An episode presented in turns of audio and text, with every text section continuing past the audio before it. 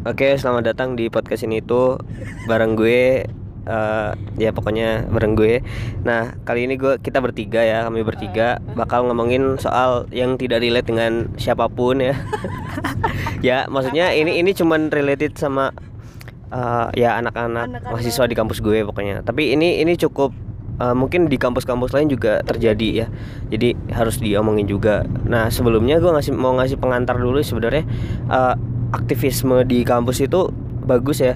Maksudnya eh, keren lah gitu menambah pengalaman segala macam jam terbang sebagai mahasiswa sebelum memasuki dunia yang nyata ya.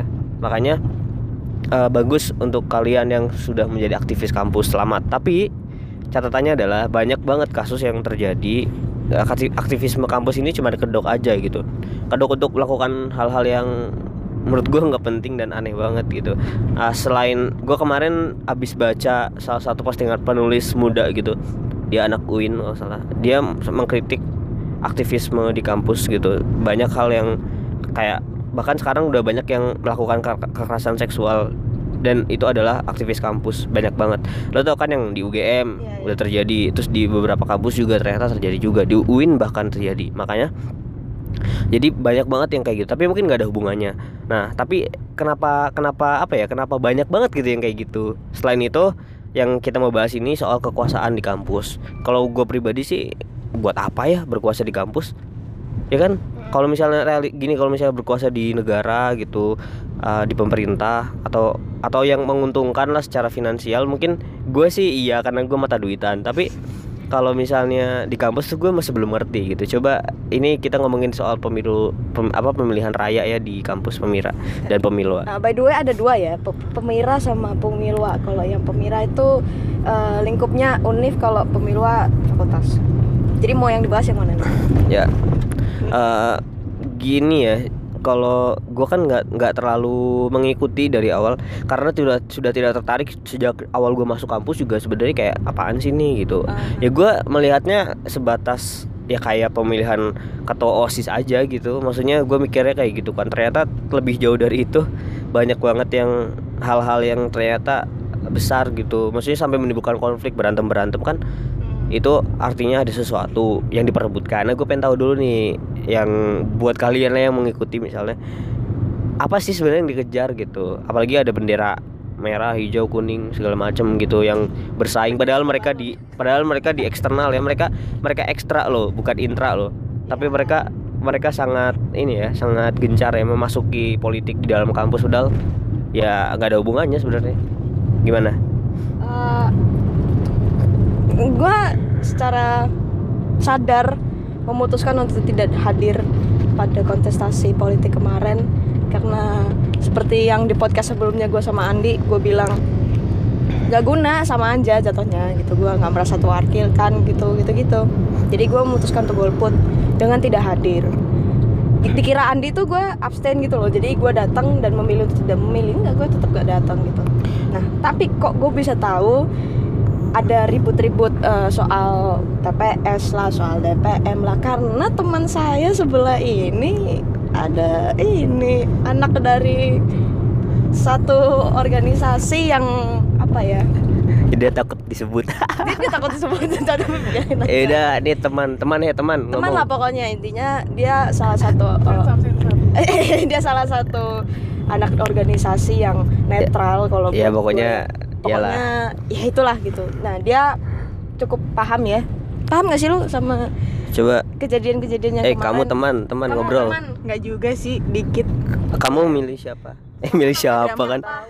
Kamu milih apa enggak? Eh, sebut saja saya eh Udahlah siapa pohon kek. oh iya Aneh banget sih namanya. Siapa Ya, bunga kayak kan bunga samaran. gitu, Sebut mawar kayak gitu. Ya udah. terlalu mainstream Oke. pohon Pohon. Ya gimana? Eh, sebenarnya eh, cerita dari mana ya? Hmm, Dari awal deh. berarti kemarin hadir ya? Kan kan kamu kan hadir ngikutin. tapi nggak eh, nggak terus memantau sih cuma pas. Eh, gini deh, pas biar- penutupan kan sempet rusuh tuh. Nah Eh, itu hadir sebelum itu deh, sebelum itu kita ngomongin dari awal dulu deh, dari dari pertama kali. Kan kan anda mengikuti sekali ya, maksudnya anda Iya, mengikuti lah, setidaknya secara sih. umum, maksudnya dari awal menurut Ah. anda udah ada apa sih eh, tanda-tanda bakal kayak gini lagi? Ini kan tahun kemarin juga kayak gini gitu masalahnya. Jadi kenapa setiap tahun ribut kayak kayak anak TK gitu? Gimana? Oh, dari kalau awal. menurut sepemahamanku ya tapi nggak tahu ya takutnya ntar aku salah ngomong tapi nggak apa-apa lah secara ngomong paling aman ya. paling cuma digerebek keberadaannya doang. aman ya. Aman, aman. se mungkin kalau orang lihat tuh konfliknya eh, per, pe- konflik perebutannya itu cuma dalam ranah mungkin pencalonan tuh ya. Tapi ternyata tuh da- lebih dalam lagi tuh le- kompleks banget gitu loh.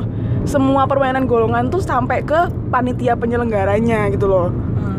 kalau di Pemira kan aduh Ih, ntar eh, aku takut keceplosan. Nggak apa-apa lah. Gak apa-apa lah.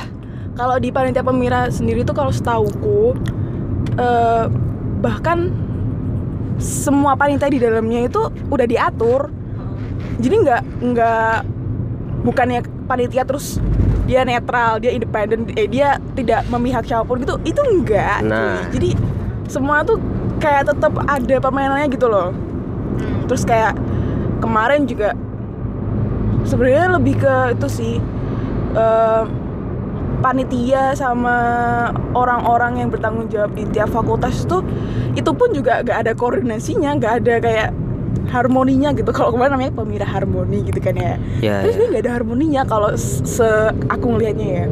Eh, contoh nih eh, yang kemarin tuh di visip sendiri. Iya nggak di visip sendiri itu kan kemarin pas penutupan kan ribut tuh. Nah itu itu pun eh ntar kronologi ributnya belakangan ya.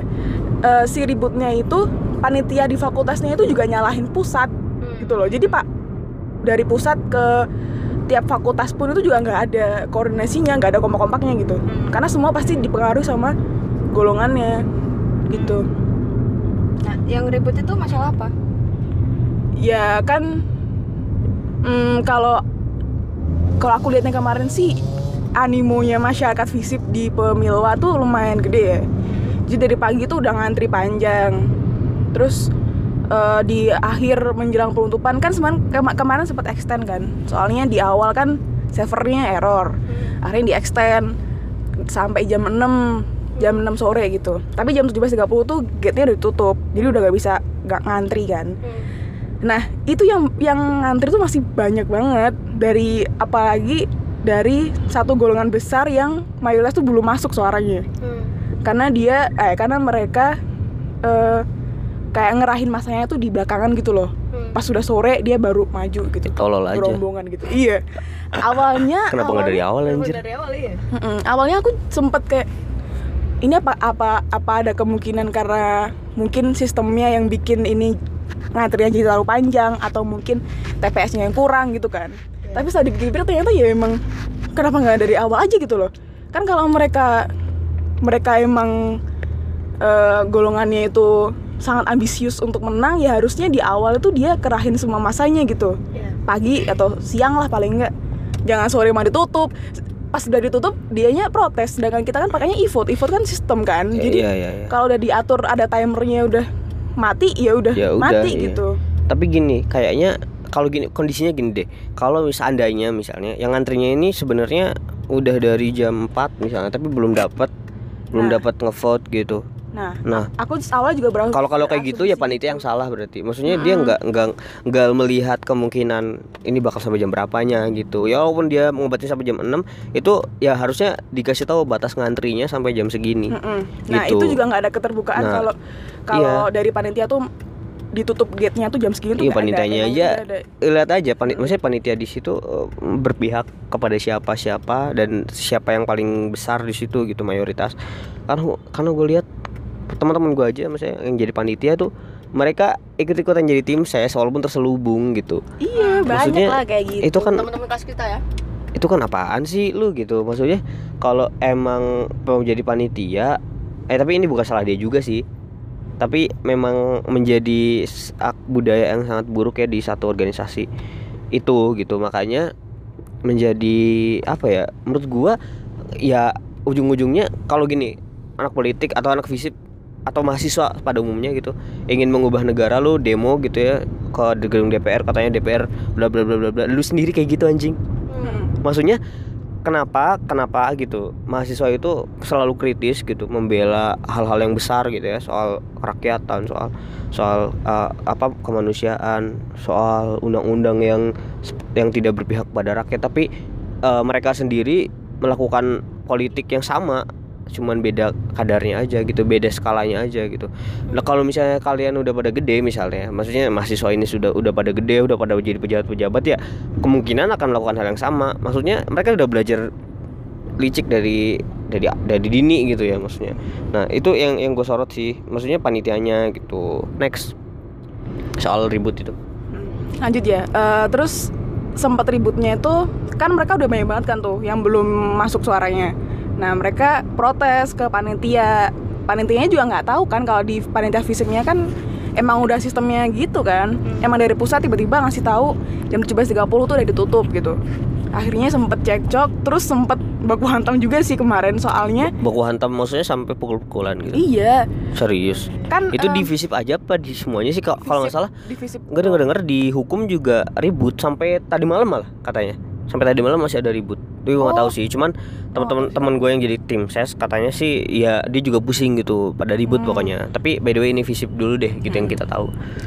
pas udah ditutup gate-nya itu kan nah itu tiba-tiba orang banyak dari satu golongan tuh nyerobot nah nggak terima dong yang lain kan udah ngantri panjang kan terus sedangkan mereka seenak-enaknya nyerobot gitu. Dan banyak orang ya kalau satu dua paling nggak terlalu kelihatan ya.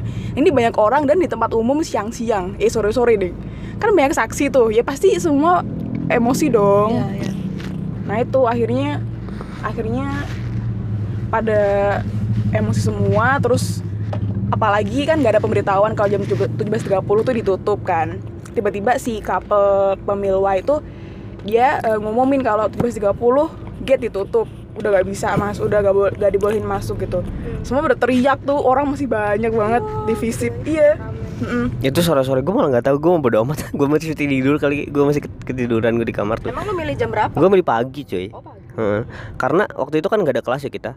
Mm-mm. pagi jadi gua ke kampus pagi karena ya gue tuh milih karena menurut gua dia dia gue milih cuma satu orang sih sisanya abstain ya sisanya gua nggak milih gue milih cuma satu pemilwa. Dan itu teman gue gitu maksudnya Oh, teman di gue. PM. pemilwa visip ya di PM ya, itu teman gue lah yang gue pilih gitu. Maksudnya gue cuman gue pengen tahu aja gitu. Gue tahun kemarin juga milih. Hmm. gue sebenarnya orang yang cenderung tidak peduli tapi karena gue ngerasa kayak ya mungkin kenapa gue nggak milih aja gitu. Ya gue milih aja gue pengen tahu aja gitu. Sekalian riset kan ada apa nih di pemilwa gitu. Nah kembali ke pertanyaan besar gitu kan ribut-ribut ya. Nih ribut-ribut pemira emangnya dapat apa sih? Itu pertanyaannya gitu. Ya menurut kalian gimana sih? Dapat apa sih sebenarnya? Mereka ribut-ribut gitu ngeluarin tenaga banyak uang banyak. Hmm. Em, mereka dapat prestige, mereka dapat attention, dapat attention, attention, dapat perhatian gitu, popularity popularity. Karena dinasti kan juga ada kan di politik kampus tuh dinasti ada. ya ya kita tahu lah Kalau lu dengerin podcast gua kemarin sama Andi, dia kan yang sendiri nyinggung bahwa iya di kampus juga ada tahta, di kampus juga ada bentuk eh, struktur hierarkis yang mau nggak mau bisa harus dipertahanin misal kayak kan kalau yang pemira gugur kan tahtanya setelah sekian lama akhirnya berganti rezim istilahnya. Berganti rezim. Buat kalian yang UB pasti tahu lah siapa gitu. Tapi buat kalian yang di luar UB kalian bisa browsing browsing sendiri. Kita nggak mau bahas itu ya di sini nggak usah browsing juga Nggak sih. usah. kampus lo aja lihat. Di kampus lo aja dah. Pokoknya banyak kampus kayak gitu tuh. Iya semua kampus juga semua. gitu. Gue yakin nggak cuma UB doang kecuali gitu. ya kecuali kampus-kampus yang kayak politeknik. Itu mungkin nggak sedikit mentingin itu sih. Enggak karena mereka kan emang fokusnya kuliah kan. Heeh. bahkan kita kan kita kan emang buat nyantai-nyantai kan. Ya, gue nggak ngerti Iya. gitu. Maksudnya apa ya apa yang bakal lu dapat dari lu ribut-ribut pemira dan pemilwa dan segala macamnya gitu. Apakah lu but apakah lu punya niat untuk menilep-nilep proposal?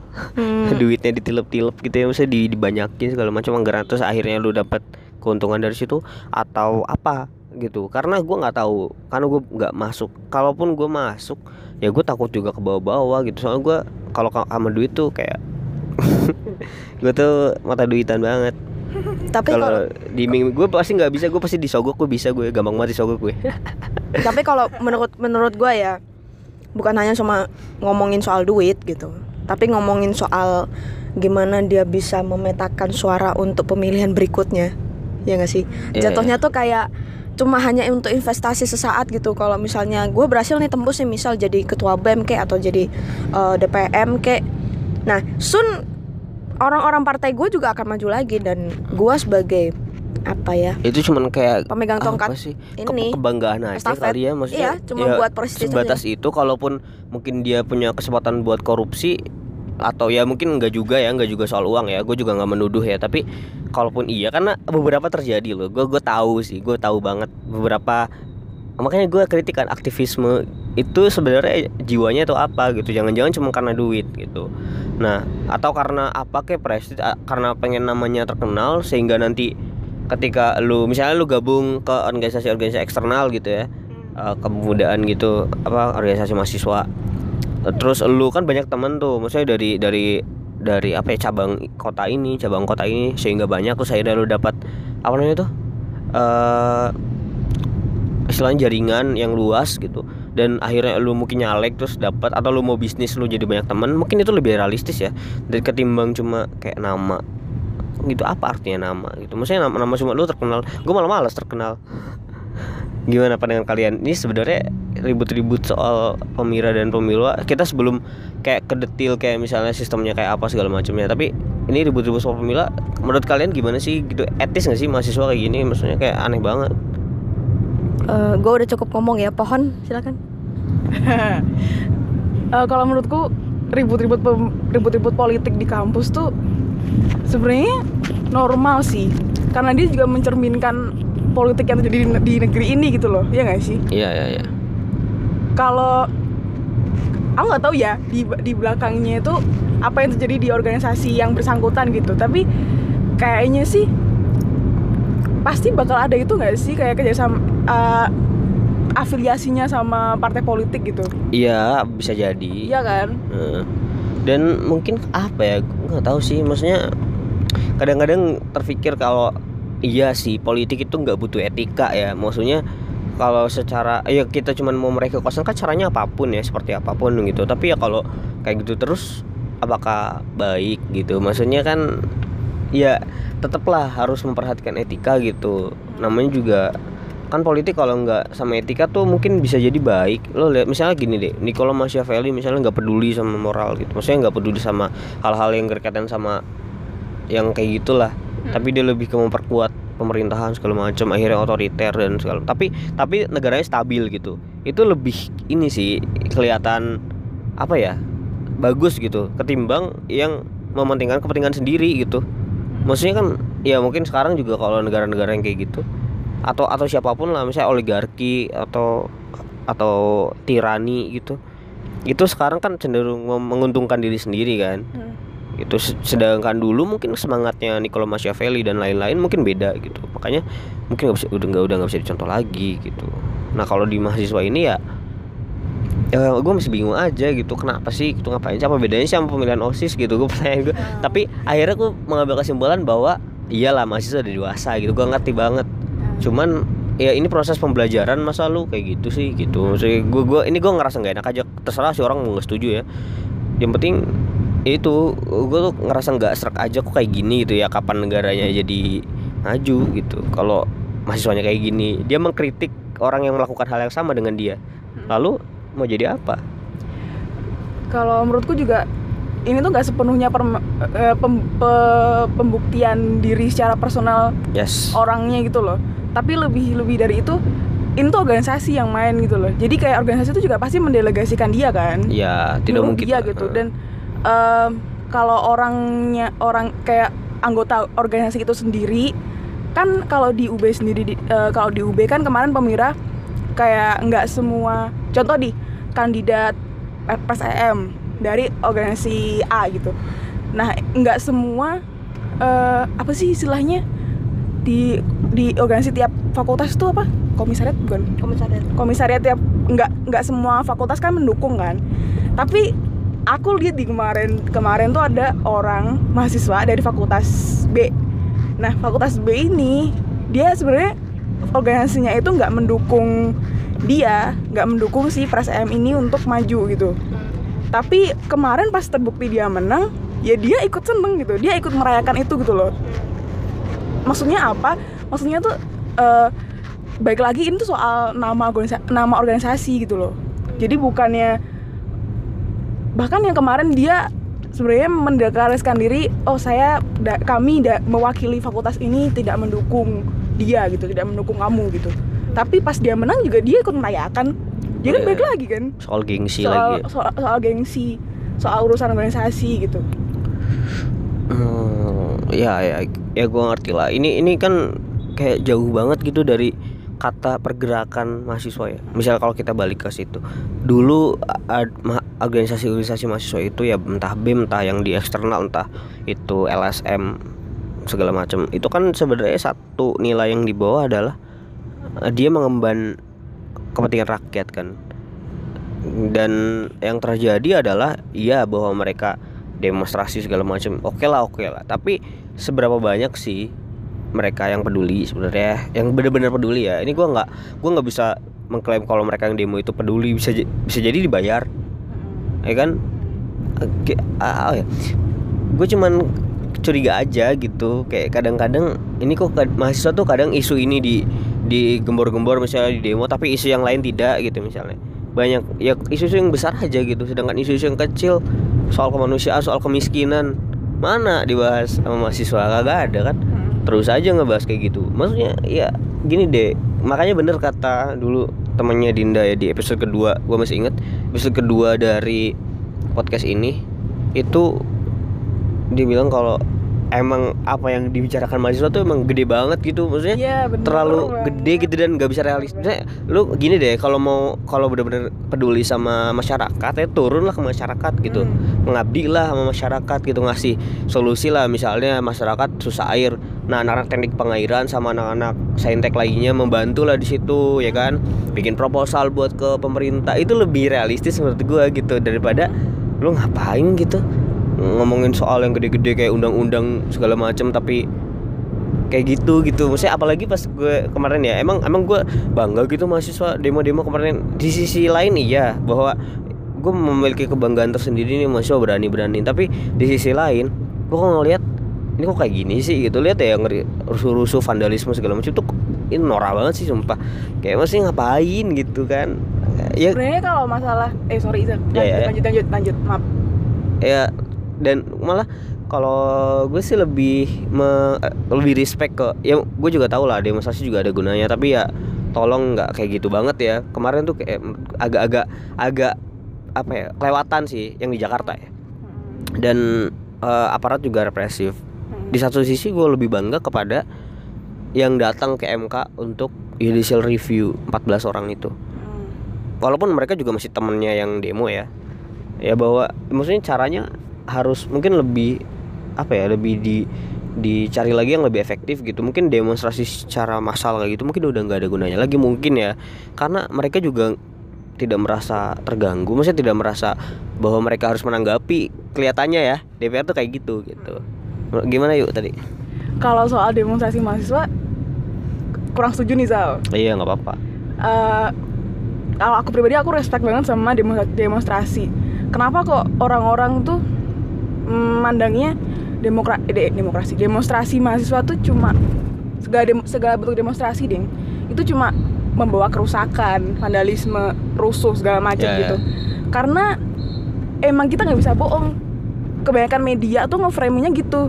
Jadi bukannya mereka membawa pesan apa yang disampaikan mahasiswa itu, tapi mereka justru menyoroti hal-hal yang rusak itu, hal-hal yang buruk itu. Seakan-akan demonstrasi itu cuma demonstrasi itu hal yang buruk gitu loh, hal yang membawa hal yang membawa keburukan, hal yang membawa kerusakan gitu.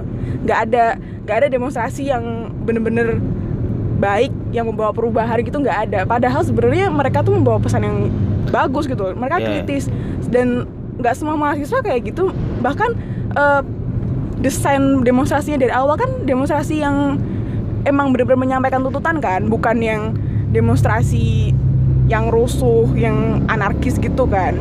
Cuma karena emang terprovokasi atau enggak ada orang-orang lain yang masuk ke barisan masuk ke masa itu terus bikin rusuh akhirnya orang tuh ngelihatnya ya it, ya ya siapa pun itu yang ada di gerombolan orang itu ya pasti itu mereka bagian dari masa demonstrasi gitu loh dan ternyata mereka orang yang masuk ini yang bukan bagian dari mahasiswa yang demo itu cuma cuma memprovokasi yang mem- memprovokasi Iya, iya, iya. terus eh, bikin seolah-olah eh kita tuh kita tuh marah kita tuh eh, ya ini bentuk kemarahan kita gitu loh ya ya gitu Nah, kalau ngelihat itu overall sebenarnya nilai-nilai yang dibawa ya oleh mahasiswa itu baik ya sebenarnya. Tapi di satu sisi mungkin terlalu gede aja gitu kayak terlalu muluk-muluk dan lain-lain. Tapi ya is oke lah. Tapi kalau soal vandalisme dan kerusakan lain-lain nah, dan memang itu terjadi ya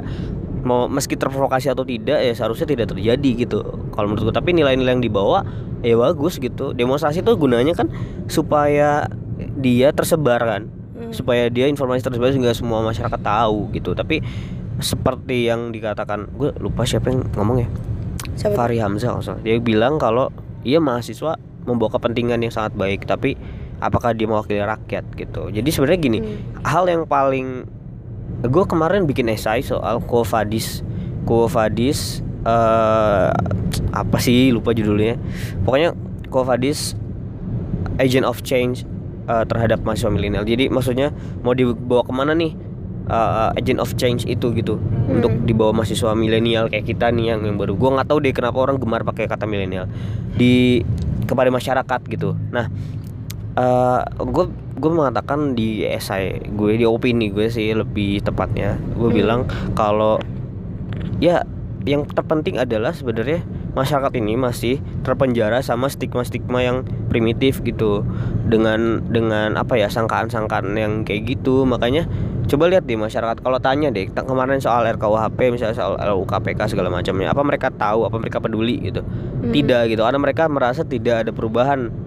Setiap kali pergantian presiden pun ya ya udah gitu ya. Cuman ganti nama aja menurut mereka gitu. Dan Hmm. ya itu yang perlu disadarkan bahwa lo kita berubah lo gitu mereka kan nggak sadar ya kan? Hmm. tapi ujung-ujungnya apa? Protes kan masyarakat kecil kayak misalnya ini kok KTP jadi apa jadi lama sih bikinnya? Ya itu perubahan gitu. Maksudnya mereka nggak tahu kalau itu sebenarnya perubahan yang perlu dikritisi gitu. Nah makanya menurut gue mahasiswa itu harus mulai dari masyarakat sendiri gitu membawa masyarakat ke dalam ke dalam tahap eh, sistem politik sebagai sebagai lingkungan ya. Misalkan sebagai lingkungan ya society kan. Ya. nah membawa society ini kepada sistem politik gitu sehingga mereka benar-benar ngerasa kalau mereka terpengaruh gitu. Mereka sadar kalau mereka terpengaruh. Tapi masyarakat tidak sadar kalau mereka terpengaruh saat ini di Indonesia. Status quo-nya begitu.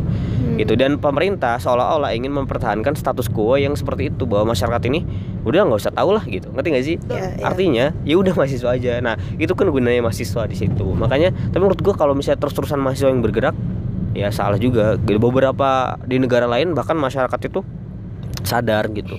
Hmm. misalnya Malaysia misalnya segala macam tuh gua ngelihatnya orang-orangnya tuh saat ini mulai sadar kalau dia tuh masuk ke dalam lingkup yang namanya sistem politik gitu. Bahwa Iya. ke produk kebijakan itu akan balik ke dia dan dia harus ngasih feedback ya kan? Ya. itu sih. Lanjut. Eh, ini gue masuk ya eh, apa namanya? Banyak ya mau gue bahas tapi coba gue eh, rangkum lebih ayo buruan gue pengen gibah nih tema lain ayo. lebih singkat. Ini ini singkat singkat ya singkat ya. Iya, iya. Kalau nggak pakai outline tuh gini masalah mahasiswa iya bener anjir Ih, shut up. Masalah mahasiswa demo itu gue udah bilang ini ratusan bahkan ribuan kali. Gue bukan sepenuhnya mendukung dan tidak sepenuhnya juga tidak mendukung. Gue mendukung pergerakan mereka bagus, tandanya mereka masih waras ya, masih sadar gitu bahwa ada yang salah gitu. Tapi ketika dia mencoba menuntut sesuatu yang menurut dia salah, tapi dia nggak paham apa yang dia tuntut, susah. Karena pada dasarnya karena apa ya? Percuma lu marah-marah tapi hanya sekadar marah gitu. Maksudnya nggak ada substansi yang lu paham betul sehingga lu bisa bener-bener menuntut berubah atau menuntut ditolak. Terserah lah pokoknya itu tergantung konteks masing-masing. Tapi pada intinya masalah kita nasional maupun kampus kampus kan gitu. Kenapa sih gue selalu bilang gue tidak merasa terwakili? Karena apa yang gue lihat memang bukan apa yang relate sama gue kayak Rizal bilang tadi gitu bahwa ya orang golput orang nggak peduli sama kontestasi politik yang cuma itu itu aja organisasinya gitu. Ya koneknya ke situ-situ aja. Ya karena itu tadi tidak tidak merasa terwakili gitu. Tapi ini yang menarik. Kenapa masih ada orang yang tidak terwakili tapi tetap milih berarti kan bukan hanya sekadar rational choice ada ikatan emosional dong sesama ideologi, sesama agama misalnya, sesama suku, sesama apa pun lah pokoknya Atau yang visual dari atau kandidatnya. atau visual dari kandidatnya, cakep gantengnya Sual, bisa anjir. gitu. Maksudnya bukan hanya sekadar visi misi atau bentuk keterwakilan, tapi ada juga dari ikatan emosional bahwa oh membara gitu atau dia yang bener-bener kalem santuy. Apalah bisa. Itu bisa ter eh, ter apa ya tergambarkan gitu. Ini gua ambil dari ini kan kita satu kelas ada mata kuliah komunikasi politik. Nah ujian akhirnya itu adalah kampanye dan proses pemilihan pemilu juga. Menang. dan saya menang. Partai setan mau Iya, menang. soalnya saya sebagai ketua KPU soalnya Rizal ketua KPU Saya dan teman saya pohon ini tim ses. Saya berpihak dan iya, saya berpihak kemarin. An- bo- kalau boleh tahu anda milih siapa Karena saya kemarin dipilih go karena saya diberi goceng. Eh. Gua nggak tahu kemarin milih siapa, gua asal aja gitu. Gua nggak tahu milih siapa man, jujur. Loh, serius lu nggak tahu lu milih siapa? Iya. Loh, gila. Gua lupa anjir. ya udah itulah pokoknya. Soalnya gua kayak langsung aja lipet-lipet cepet gitu. Oh, gitu. Kan gue apaan sih ini formalitas doang gitu gue pikir. Iya sih, tapi Iya. seru juga sih kalau Iya. kalau kita Tap- iya ingat-ingat. karena bagus ya maksudnya konsultasi politik itu penting banget. Nah makanya gue pengen lihat ini yang di pemira ini ya balik lagi ke pemira dan pemilu ya. Eh gue lihat eh presidennya M yang sekarang yang terpilih maksudnya. Siapa namanya? Gue lupa. Enggak sorry Farhan banget ya Aziz. gue lupa. Pokoknya yang satu pokoknya Iya. yang ceweknya gue tahu tuh. Kan dia anak iya cakep banget anjir. Dia anak dia anak FKG 2017 kan? Betul. Iya. dia itu adik kelasnya abang dan eh bang gue jangan nyebut nama deh pokoknya Ya, dia pokoknya. adik adik adik tingkatnya yang sekamar sama gue si Oh, abang-abang dokter ya. FKG nah Oke. dia bilang kalau eh tahu nggak sih eh tapi gue nggak boleh bilang di sini nanti aja di luar ini ya ini gue bergunjing banget ya tapi nanti lagi. Lu yang mau gibah. Nah, Katanya, katanya buka-bukaan aku dari tadi udah ngomong panjang lebar. Nggak, nggak, Ah, ini soalnya sensitif banget nih nanti aja nanti aja Oke, ini di luar podcast ini, ya. ini gue takut disomasi Menyinggung hubungan itu ya. Hubungan Iya. silaturahmi ya. yo Soalnya gue pernah ketemu juga sama orangnya dan ya Oke. udah kayak gitulah. Pokoknya nah, nah, yang cowoknya itu dia tuh ya tidak pernah di, orang tuh nggak pernah expect bahwa dia akan terpilih karena dia nggak terkenal bos. Maksudnya di- Sebenarnya- Semua DPM. Hah? Dia terkenal. Semua. Enggak, Dia ya- satu komisi di Dia tahu DPM. tahu tahu tapi nggak ada yang expect kalau dia bakal dia di Yang presiden. menang. Heeh. Oh. Karena dia orangnya nggak tau nggak sih, misalnya nggak ambis dan kayak ya Enggak udah, kayak seterkenal calon kedua. gitu. Iya malah gue aja nggak Iya kenal. nggak sih? Gue malah kenalnya calon kedua. mayoritas kayak orang-orang mungkin yang kenal ya ya orang-orang. Karena kan kita kita perlu menga- meng- apa ya mengakui bahwa nggak semua anak UB itu peduli kan. Mesti nggak ngelihat kok ini ketua DPM gue siapa? Nggak ada Iya, ya kan? Nah, yang tahu. Tapi bahwa dia DPM ya tapi kalau dilihat-lihat dia tuh kayak malah lebih meyakinkan yang satu lagi. Menurut menurut ini ya menurut pandangan beberapa teman ya ka- yang yang juga ikut gitu. Kayaknya dia bakal menang deh karena dukungannya banyak segala macam koalisi segala macam ah, dan dan lain dan lain-lain gitu. Tapi ujung-ujungnya dia yang menang. Itu ya mungkin peran dari ini ya konsultan politiknya ya mungkin ya. Maksudnya orang-orang di belakangnya juga ya mungkin gua nggak tahu licik apa enggak ya tapi berarti bagus dong gitu kan. Itu gue gue gue perlu belajar lah ya supaya gue nanti nyalek ini mulus. Gue nanti mau nyalek guys tahun 2020 berapa? Gue eh nanti akan milih lu. 2029 ya Widih. Gue gak akan milih lu. 2024 dari, deh. Dari fraksi independen ya. Uh, Iya enggak lah gue bisa. bakal masuk partai pip Sebenarnya eh sebenarnya kayak mungkin mungkin aja sih kalau misalkan orang independen mau nyalon di pusat gitu ya di UB di soalnya kemarin yang absen tuh tinggi banget cuy. Yang DPM UB tuh absen malah tertinggi suara absen. Absen. Iya iya iya iya kayaknya Dan sih. ngomongin soal soal apa soal EM terpilih. Deketin deketin. Nggak soal EM terpilih itu nggak nyangka. Kemarin waktu di tempat pemilihan eh tempat perhitungan suara nggak tahu ya ini nyambung apa enggak tapi eh, si Farhan Aziz yang terpilih itu mereka datang full tim gitu loh dan sama banyak pendukungnya sama banyak tim sesnya. Tapi kalau yang yang kalah itu dia datang sendiri-sendiri bahkan dia misah sama wakilnya. Dia cuma dia cuma yang yang Aris itu dia cuma sendiri sama satu orang kayak dia manajernya deh. Cuma dua berdua terus wakilnya tuh di depan kayak misah gitu loh. Entah itu hmm, ada kaitannya apa enggak tapi ya gitu. Jadi yang Farhan Aziz tuh dia datang tuh kayak kayak mewah banget gitu loh. Kayak banyak banyak bodyguardnya gitu. Banyak yang ikut Maksudnya sama orang-orang gitu. Banyak orang-orangnya. Tapi kalau yang yang si kalah itu dia datang sendiri cuma berdua. Sama manajernya kalau nggak salah mungkin deh. Iya, iya, iya. Tapi tapi iya, sekali apakah lagi. sudah, apakah sudah terduga oleh internal mereka sendiri? Ya maybe udah udah menduga kalau oh ya gue bakal menang dari awal mungkin ya nggak tahu lah. Tapi tapi memang kata orang-orang nih nih dia tuh orangnya bukan tipe-tipe yang kayak gitu. Maksudnya bukan tipe-tipe yang kayak eh, ketua ketua, ketua EM gitu presiden EM gitu. Yang yang terpilih sekarang ya. Maksudnya nggak kayak gitu. Teman-teman yang yang kenal sama dia gitu yang dekat dan eh, beberapa lah yang kenal sama gue juga dan kayaknya kayaknya nggak bakal kebeli deh dia karena mungkin it kalah entah apa gitu atau mungkin dia mungkin pernah punya masalah dan segala macam tapi akhirnya dia menang juga kan Hmm. ya itu ya emang katanya dia sebagai kan dia mantan DPM UB kan ketua Iya, DPM iya. UB katanya dia juga nggak- nggak terlalu ada kerjanya nggak ya makanya jarang malah gue aja nggak tahu nggak kelihatan Hmm. Gitu lah. Ceweknya sih gue gua rasa yang bikin kenapa coba ceritain? Apa pengalaman dengan si Irma? Oh gue nggak bisa nyebut nih. Udah udah udah, udah. itu itu urusan belakang ya. Ya pokoknya dia kayaknya ceweknya deh gara-gara dia deh tak sepilih soalnya tertarik kan kayak ah, gue milih dia nih gitu. Banyak kan kayak gitu. Memang mata mata, gua dikasih mata lelaki susah. Enggak soalnya si Akbar bilang ke gue gue bakal kalau gue aduh. kalau gue milih gue bakal milih yang cewek soalnya cantik banget. Aduh Kayak gitu. susah susah. Oke. Gue tahu Mbak Irma cantik kok. Ya, ayo ya itu lanjut. ini kok kok substansinya malah geser ke cantik ganteng sih? Enggak gue mau meng-highlight satu akun Instagram. Ya kalian eh, bisa eh, search pemil pe- pemira dalam data itu gue seneng karena dia walaupun di backingi atau dipelopori eh, oleh salah satu organisasi gitu salah satu atau salah dua atau banyak lah pokoknya gitu Pem- pem- pemira dalam data. Ya itu kalian bisa cek itu. Lu beneran kalian bisa cek.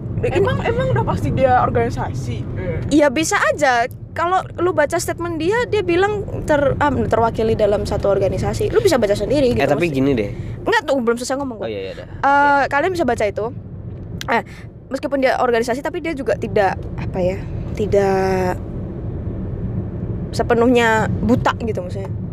Ya gue organisasi ini gue pilih ini enggak gitu. Dia tetap kritis tetap weng tetap apa namanya me- mengkritisi dua calon entah itu pres apa calon pres bem gitu entah DPM ya tapi yang lebih fokusnya di pemira bem gitu. Dalam data. Dalam data. Itu eh, salut sih gua karena kita butuh orang yang nggak cuma nyinyir gitu butuh orang yang juga ngerti data ngerti ngerti sikon gitu. Nggak cuma kayak akun sebelah yang cuma bacot-bacotin jelek-jelekin calon siapa pun itu. Ya gue seneng sih eh, apa kalau tidak berdamai gitu. Saya suka berantem soalnya. Bagus gitu ya berantem. Bagus Anda tapi ya. tapi ya yang kita butuhkan sekarang bukan itu lagi sih. Bukan hanya soal sentimen nggak suka personal tapi soal gimana data gimana eh, statistik gimana pembawaan dia sebagai calon pemimpin apa pun itu loh. Itu yang yang pengen gua highlight. Nah lanjut Zal. Iya tadi soal itu ya, gue juga mau, bilang ini yang mungkin yang terakhir ya. Maksudnya kita ngebahas ini ini yang terakhir nih. Ah, sebelum masa pencalonan, eh ketika masa pencalonan, pendaftaran calon itu kan ada masalah ya, ya kan ada masalah yang salah satu ya calon dari organisasi betul yang maksudnya bukan dari organisasi ya, tapi yang mewakili organisasi A gitu ya Hmm. dia eh gue nggak pokoknya dia dia dia dia menurut gue juga lumayan lah orangnya gitu. Gue berprestasi, berprestasi juga dan menurut gue layak juga. Walaupun mungkin beberapa orang memandang kalau ya mungkin maybe secara fisik sorry banget ya kan? Orang-orang mungkin ngerasa kayak ah apaan sih? gitu. Mungkin ya beberapa atau mungkin sentimen organisasi aja gitu. Terus akhirnya dia nggak jadi gitu. berprestasi berprestasi Berprestasi. itu itu gimana sih? Gue nggak tahu masalahnya tapi yang gue tahu dia nggak jadi gini gini yang mau cerita siapa lu? Telat apa gimana sih? Dia telat itu apa tuh itu tuh gini. Telat. Kan mereka kan eh, si calonnya dia disebut nama nggak sih? Boleh sih? Ya udah sebut aja lah. Mas Anja sama Wildan kalau nggak salah Ya, wakilnya. Wildan, Pak Eva. itu dia kan udah masuk kan di dalam Pertamina Gor Pertamina. Nah terus terus eh, KTI-nya itu masih di bawah itu tim sesnya di luar gitu. Itu belum jam 6 ya eh jam 4 ya kan penutupan jam 4 kan nah eh, mereka udah udah si Mas Anja sama Mas Anja itu udah udah telepon orang luar orang yang temennya di luar buat apa nganterin nganterin si KTI itu Esa itu loh kan salah satu persyaratan kayak kan? tulis ilmiah ya Heeh. suruh nganterin tapi sama panitia yang jaga pintu tuh nggak dibolehin masuk gitu loh terus sampai akhirnya waktunya udah jam 4 akhirnya isi KTI itu belum masuk padahal KTI-nya tuh ada bukannya mereka nggak nggak bikin KTI tapi ada mereka bawa KTI tapi emang nggak boleh nggak boleh masuk temennya. Temennya yang bawa tuh nggak boleh masuk sama panitia yang di luar. Akhirnya sampai tapi eh panitia yang di luar itu dia nerima KTM eh KTM oh KTM kalau nggak salah. Iya kata. Heeh. kenapa kok KTM diterima tapi KTM nggak terima gitu. Akhirnya sempat ribut kan sampai akhirnya udah jam udah jam 4 udah didiskualifikasi gak bisa gak bisa lanjut gitu.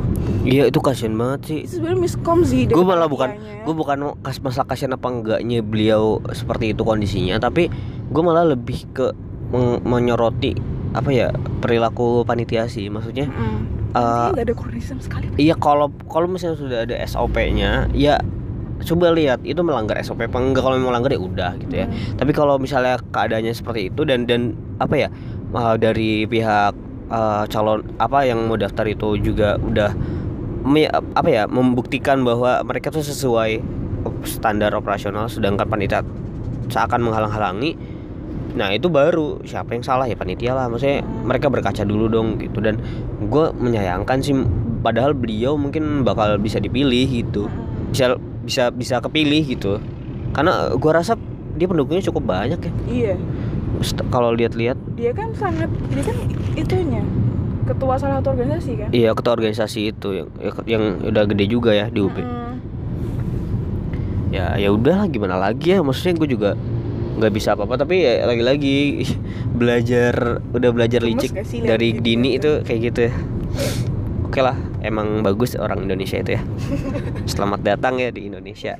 Welcome to Indonesia. Iya aku kepikiran tadi soal Rizal yang eh, pres EM tuh harusnya emang membahas membahas permasalahan yang berangkat dari permasalahan masyarakat gitu yang konflik gitu kan bukan yang bahas yang gede-gede gitu kan Apa? tapi bukan yang ngomongin gede-gede gitu bukan kan pre-SEM mahasiswa mahasiswa deh heeh. tapi eh, Konteksnya ini konteksnya pres EM ya soalnya oh iya kan- oke Hmm.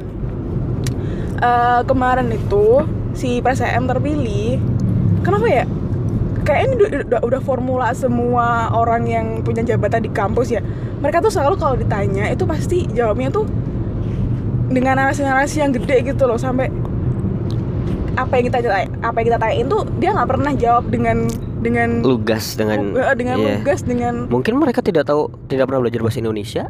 Saya tidak Ah, tahu. juga ya. Ayo lanjut, modal bacot doang. lanjut.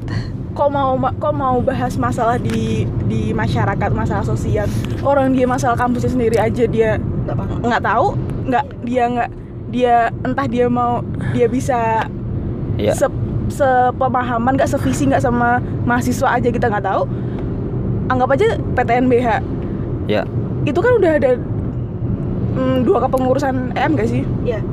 iya kan Iya. ya. sampai sekarang apa.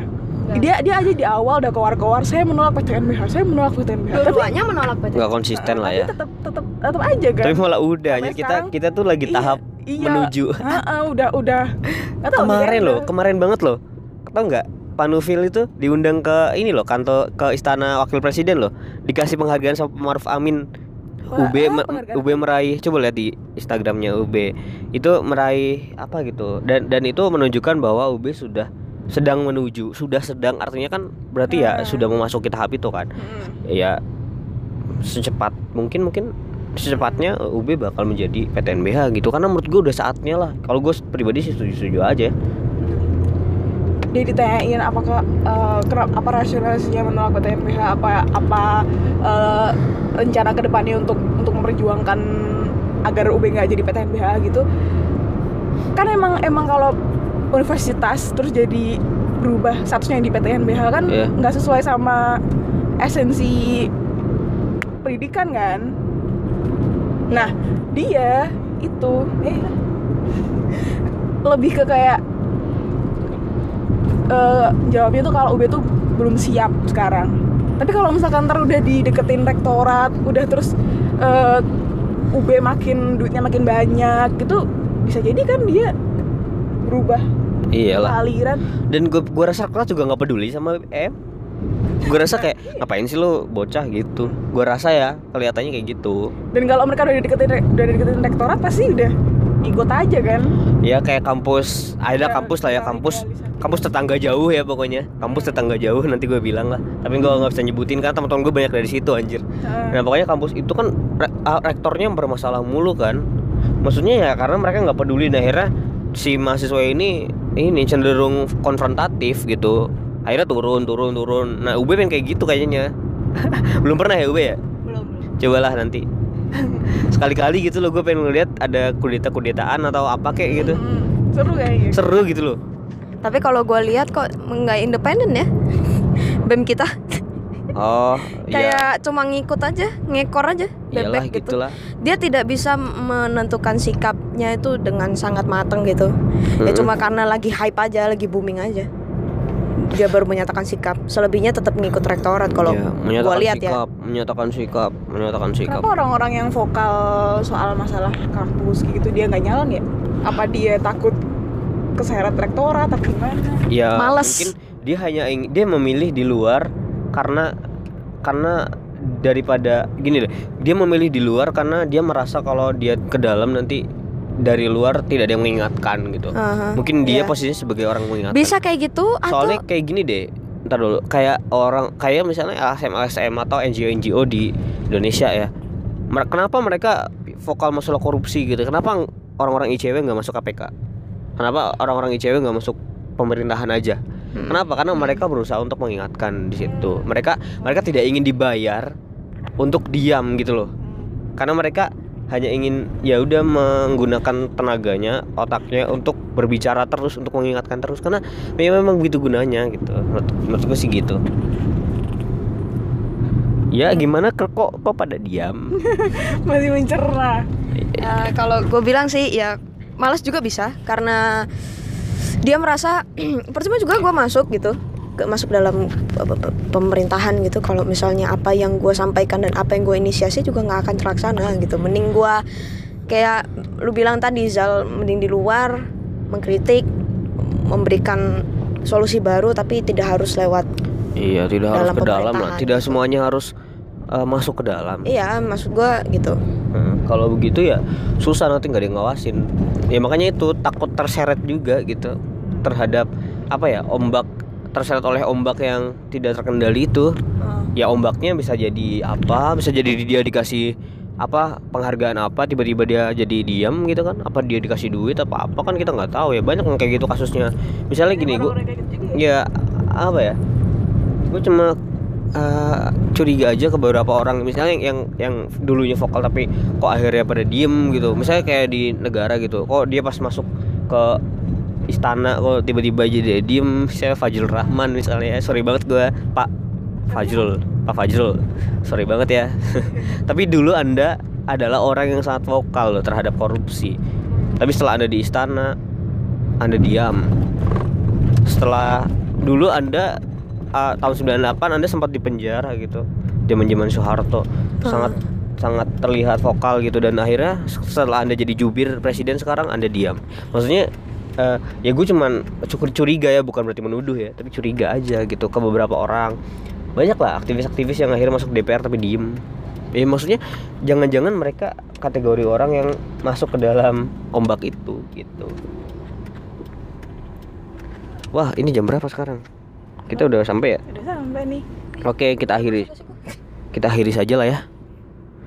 Oke. Nah, ya teman-teman kita akhiri. Ya pokoknya itu ini ini cuman eh, ocehan-ocehan belaka. Jadi teman-teman yang nggak ngerti ya udah nggak usah dengerin. Oke? Siap. Ya kami mau jumatan. Oke. Bye. Bye